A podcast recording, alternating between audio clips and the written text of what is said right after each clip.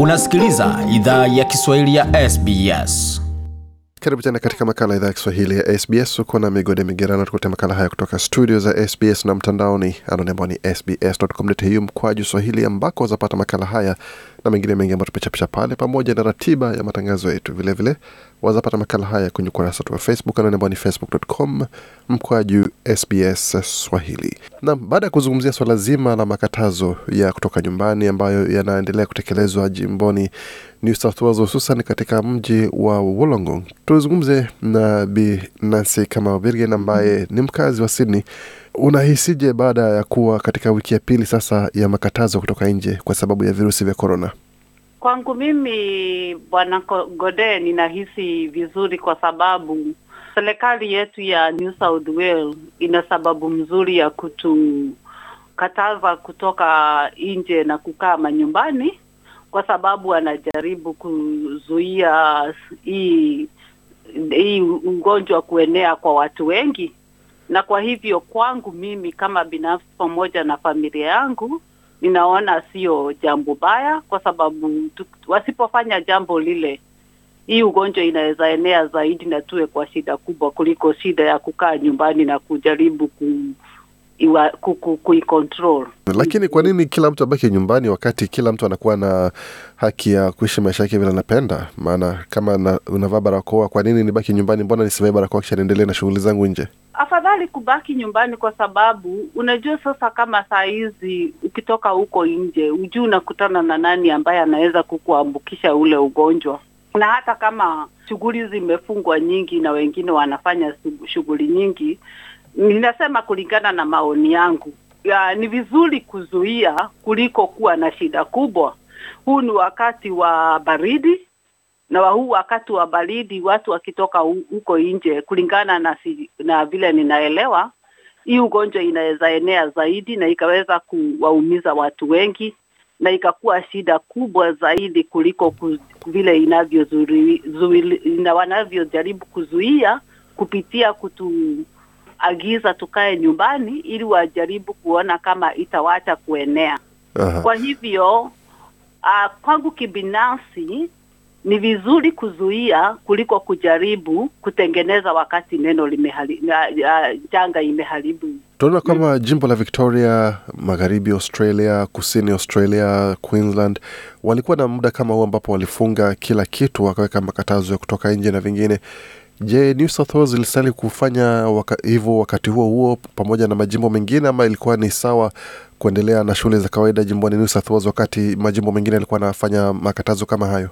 Sitaweza kuongea sana kuhusu vile pahali pengine wameweza kufanya, kwa sababu pahali niliweza kufuatilia sana ni Melbourne, ambapo wamekuwa na hili tatizo zaidi, lakini kulingana na vile ninavyoelewa kuhusu hili janga la huyu, ugonjwa nafikiria jambo muhimu sana kuweza kuzuia hili jambo ni kukataza mambo yote ya kusafiri na kukutana na mtu mwingine, kwa sababu wakati uko huko nje, hata kama unapeleka watoto shuleni ama watoto wanaenda shule, haijuri, hakuna ni, hakuna lawama ambao unaweza soma huyu mtu anaubeba huu mgonjwa.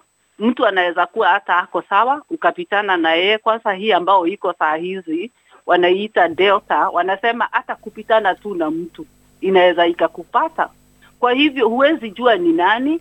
So hata kwa mambo ya shule, kwa sababu hiyo ya shule, wazazi watabidi wawapeleke watoto wao na labda wakutane na wengine, na hao walimu pia wanatoka katika sehemu mbalimbali, wakikuja shuleni wanakutana na kutoka saha, sehemu tofauti tofauti, so haitakuwa kukinga vizuri kwa walimu na hata kwa watoto na hata kwa wazazi. Kwa hivyo ni kweli watu wanapitia magumu wakati wanapokaa nyumbani, lakini la muhimu sana ni kwamba hii kuwekwa nyumbani imetusaidia sana, hasa hii nchi ya Australia. Hatujakuwa na maajabu kubwa sana ya ya, ya vifo ama ugonjwa wa kutoweza ku, ku, kuzuiwa zaidi na nchi yetu ya Australia kama nchi zingine. Hatujakuwa na vifo nyingi kama uh, nchi zingine ambazo tunajua wamekuwa na vifo nyingi ambazo zinastusha. Hapa Australia wameweza kuwa na utaratibu mzuri. So mtu ambaye anaweza kuwa akilalamika ni kwa sababu haelewi ya kwamba hili janga likaweza kuenea zaidi, linaweza kuwa um, kuwa ajali kubwa, kuwa mambo kubwa kuliko vile tunavyoumia sasa kukaa nyumbani. Inaweza Mm. beba hata nyumba mzima, inaweza beba hata kijiji mzima kwa muda kidogo sana. Ndio. Na tunaona kwamba wanasayansi wamefanya upande wao kazi ya kuweza kutengeneza chanjo na kinga zingine.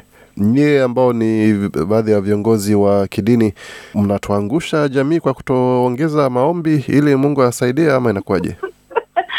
Hapana, hatuwaangushi hata kidogo. Tunaendelea kuomba, na nikwambie hivi Bwana Godena, nafikiria tuliongea no, sio kwa muda mrefu. Hili jambo Mungu anajua kwa nini li, limefanyika. Unaweza liangalia kwa njia tofauti sana.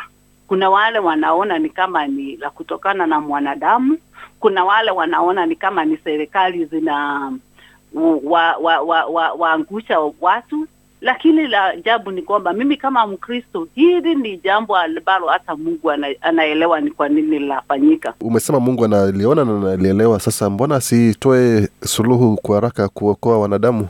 Unajua nini, Mungu saa zingine ni Mungu wa ajabu sana, huwa anaangalia na anaweza jibu ma, ma, maombi kulingana na vile mimi nimekuwa katika uaminifu wangu kwa njia tofauti sana. Anaweza jibu maombi kwa kusema ngojeni, anaweza jibu maombi kwa kusema hapana, hata sitasikia. Anaweza jibu ma, maombi na kusema ndio, nimesikia kilio chenu, na hiyo yote ana sababu ambao anajibu maombi hiyo.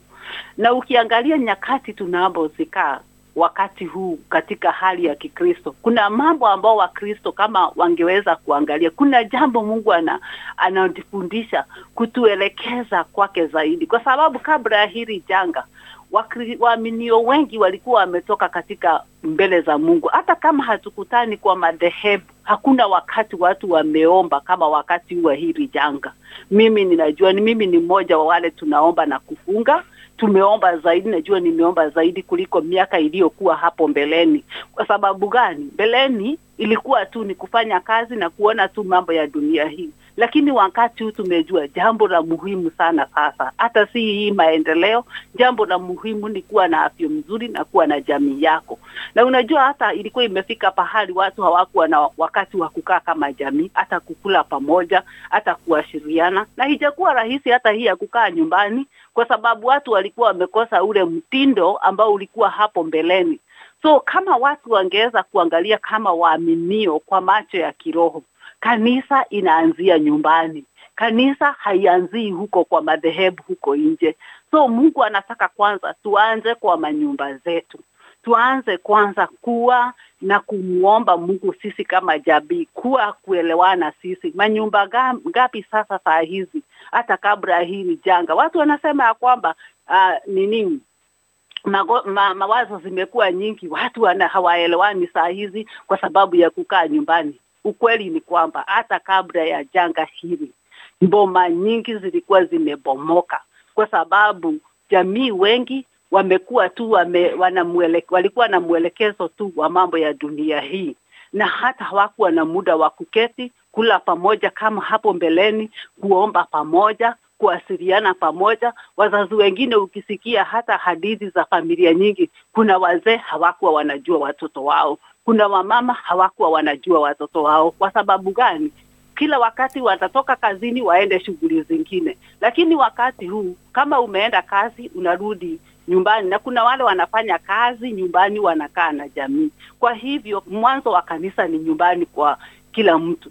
Kwa hivyo si ati ya kwamba kwenda huko nje ndio unaweza kumwona Mungu. Hata mm. kwa nyumba peke yake utamuona Mungu, utaona uwezo wake, lakini kwa sababu kama mwanadamu, kama wanadamu tumeweka tu mawazo yetu ni kwenda katika lile nyumba la, la kuomba, na ni sawa, kwa sababu ukienda hapo unakutana na watu, mnawasiliana, lakini unaweza anzia kwa nyumba yako. Kwa hivyo si ati ya kwamba Mungu ha, hatusikii maombi yetu.